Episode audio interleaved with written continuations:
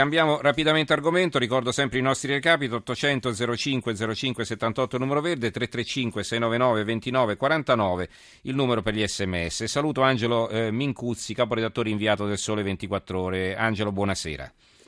Mi scuso del ritardo, ma abbiamo, ci siamo dilungati poi con l'argomento precedente. Allora, eh, ti abbiamo chiamato perché parliamo di quel che succede tra Italia e Svizzera. Insomma, è stata pubblicata questa lista Falciani o Falciani, se la vogliamo dire alla francese, o alla Svizzera. Eh, c'è questo dipendente della banca HSBC Svizzera che ha rivelato una lista di eh, 100.000 eh, evasori fiscali, cioè praticamente 100.000 persone che hanno nascosto i loro soldi in Svizzera. Tra questi 100.000 ci sono anche 7.000 italiani, il fisco si sta dando da fare per cercare di capire di più, anzi ma non a seguito certo della rivelazione della lista, ma perché ci stavano già lavorando da tempo.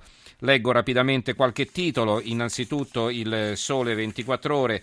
Falciani, presto altri nomi e altre banche, titolate voi a centropagina. Eh, la lista degli evasori si allungherà a Torino, indagine su 121.000 nuovi clienti HSBC.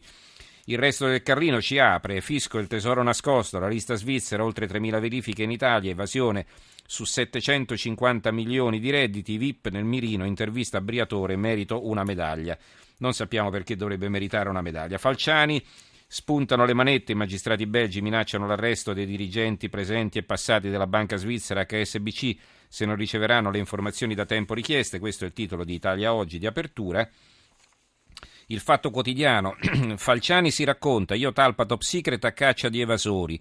Il funzionario italo-francese di HSBC e lo scandalo dei 100.000 conti in Svizzera, la direttiva dell'Unione Europea chiedo scusa, sul risparmio viene manovrato dalle banche, agli stati non interessa sapere, in Francia tutto insabbiato. E eh, anche Libero ha un pezzo addirittura di Falciani, questa del Fatto Quotidiano, probabilmente un'intervista, e eh, Libero pubblica un pezzo firmato da Hervé Falciani in prima pagina, così la mia lista ha fatto scoprire 750 milioni evasi dagli italiani, conti in Svizzera, re e VIP tra i 100.000 furbetti. La Gazzetta del Mezzogiorno ci apre, fisco la, ra- la razza furbona, il manifesto mette a confronto due questioni, la Grecia e gli evasori in Svizzera, evasioni barbariche, il titolo della fotonotizia a centropagina. Mentre la Grecia rischia il default per i not tedeschi al negoziato, l'Europa scopre centinaia di miliardi nascosti al fisco nelle banche svizzere. L'avvenire d'Italia Centrale, la Guardia di Finanza svizzera, evasioni italiane per 742 milioni e così via. Allora, veniamo subito a te. Eh, Angelo, e eh, dici un po' che cosa sta succedendo, insomma, intanto e poi ci pa- parleremo anche naturalmente di questo accordo tra Italia e Svizzera che ormai dovrebbe essere alle porte, no? Prego. Dunque, beh, quello che sta succedendo, eh, lo hai detto tu stesso leggendo i titoli dei giornali, c'è un po' un'escalation di questa eh, operazione, di questa operazione che riguarda l'HSBC, che è una delle più grandi banche del mondo. La rivelazione di queste, di queste liste è un'operazione colossale, mondiale, che è stata attuata da un consorzio che raggruppa giornalisti di 45 eh, paesi di tutto il mondo, quindi sono usciti contemporaneamente i giornali di 45 paesi eh, elencando per ogni paese eh, i nomi dei principali evasori fiscali che avevano i conti nell'HSBC. Un'operazione del genere non era mai accaduta, ma devo dire che anche questa l'operazione che ha portato Falciani poi a sollevare eh, tutto o quasi l'archivio informatico dell'HSBC è un'operazione unica del suo genere. Si tratta infatti della, della più grande del più grande trafugamento di dati nella storia bancaria. Ora, eh, chiaramente questi, questi, nomi sono scusate, a disposizione della, della, magistratura italiana e della Guardia di Finanza da, dal 2010, quindi ci sono stati cinque anni di lavori, di indagini, che però si sono scontrati con una situazione unica per l'Italia, cioè i condoni fiscali. Grazie ai condoni fiscali eh, e alla prescrizione, che in altri paesi non esiste, i magistrati hanno dovuto alzare bandiera bianca. Infatti sono state archiviate quasi tutte le posizioni e i dati finali di, di, queste, di questa lista li ha dati oggi la Guardia di Finanza, cioè sostanzialmente hanno scoperto redditi non dichiarati per 741 milioni, ma alla fine al momento ne hanno incassati soltanto 30. direi un, uh, un mm. flop per quanto riguarda l'Italia. Nello stesso tempo invece la Spagna ha incassato più di 200 milioni, eh, anche la Francia, insomma altri paesi che hanno legislazioni diverse dalle nostre hanno potuto recuperare più soldi. Ecco, però se questa lista è completa e veritiera e verificabile, no? eh, cioè se si sa che il signor eh, A ha tot soldi in Svizzera, il signor B ne ha invece un'altra quantità Y, ecco, allora eh, in questo caso mi sembra abbastanza facile poi chiedere conto a questi signori del, dell'esportazione eh, clandestina di capitali o no?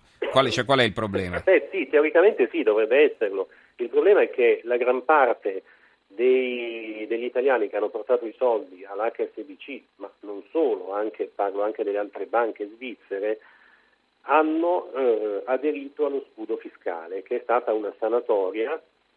Eh, ce ne sono stati 2-3 di scudi fiscali nel, sì. eh, negli ultimi anni, l'ultimo nel 2009. E quindi non gli si può fare più nulla. E non gli si può fare più nulla, cioè sostanzialmente si sono salvati sia dal punto di vista fiscale che dal punto di vista penale. Mm-hmm. Questa è un po' la situazione italiana. Oh, invece eh, questo accordo tra Italia e Svizzera che cosa porterebbe? Ma l'accordo tra Italia e Svizzera, questo nuovo accordo,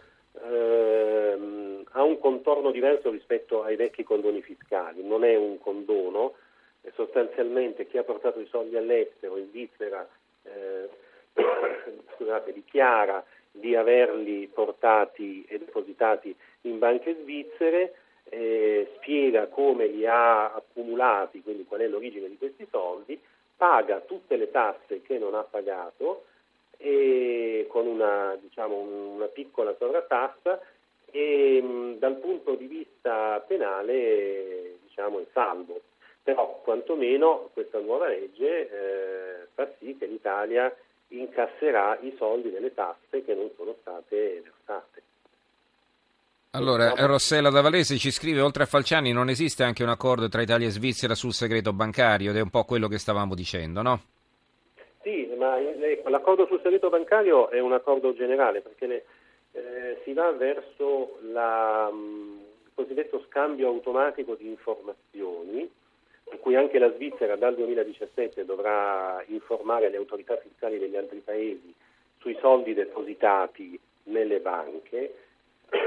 Questo però eh, chiaramente non, non, fa, non, non, elimina completamente i rischi, anzi lo stesso Falciani proprio nel, nel libro che eh, uscirà in, in libreria il 18 ed è un libro che ho scritto io insieme a lui in cui Falciani racconta... Eh, che tipo è questo volta... Falciani? Adesso te lo chiederò, vai, intanto continua a, a spiegare, prego. No, in cui ecco, Falciani racconta per la prima volta la sua storia, cioè come è avvenuto questo trafugamento, le motivazioni per le quali l'ha fatto, e racconta anche il sistema industriale all'interno della banca per coprire l'evasione fiscale e incentivare l'evasione e la corruzione. Quindi diciamo è uno spaccato di quella che era l'HSBC.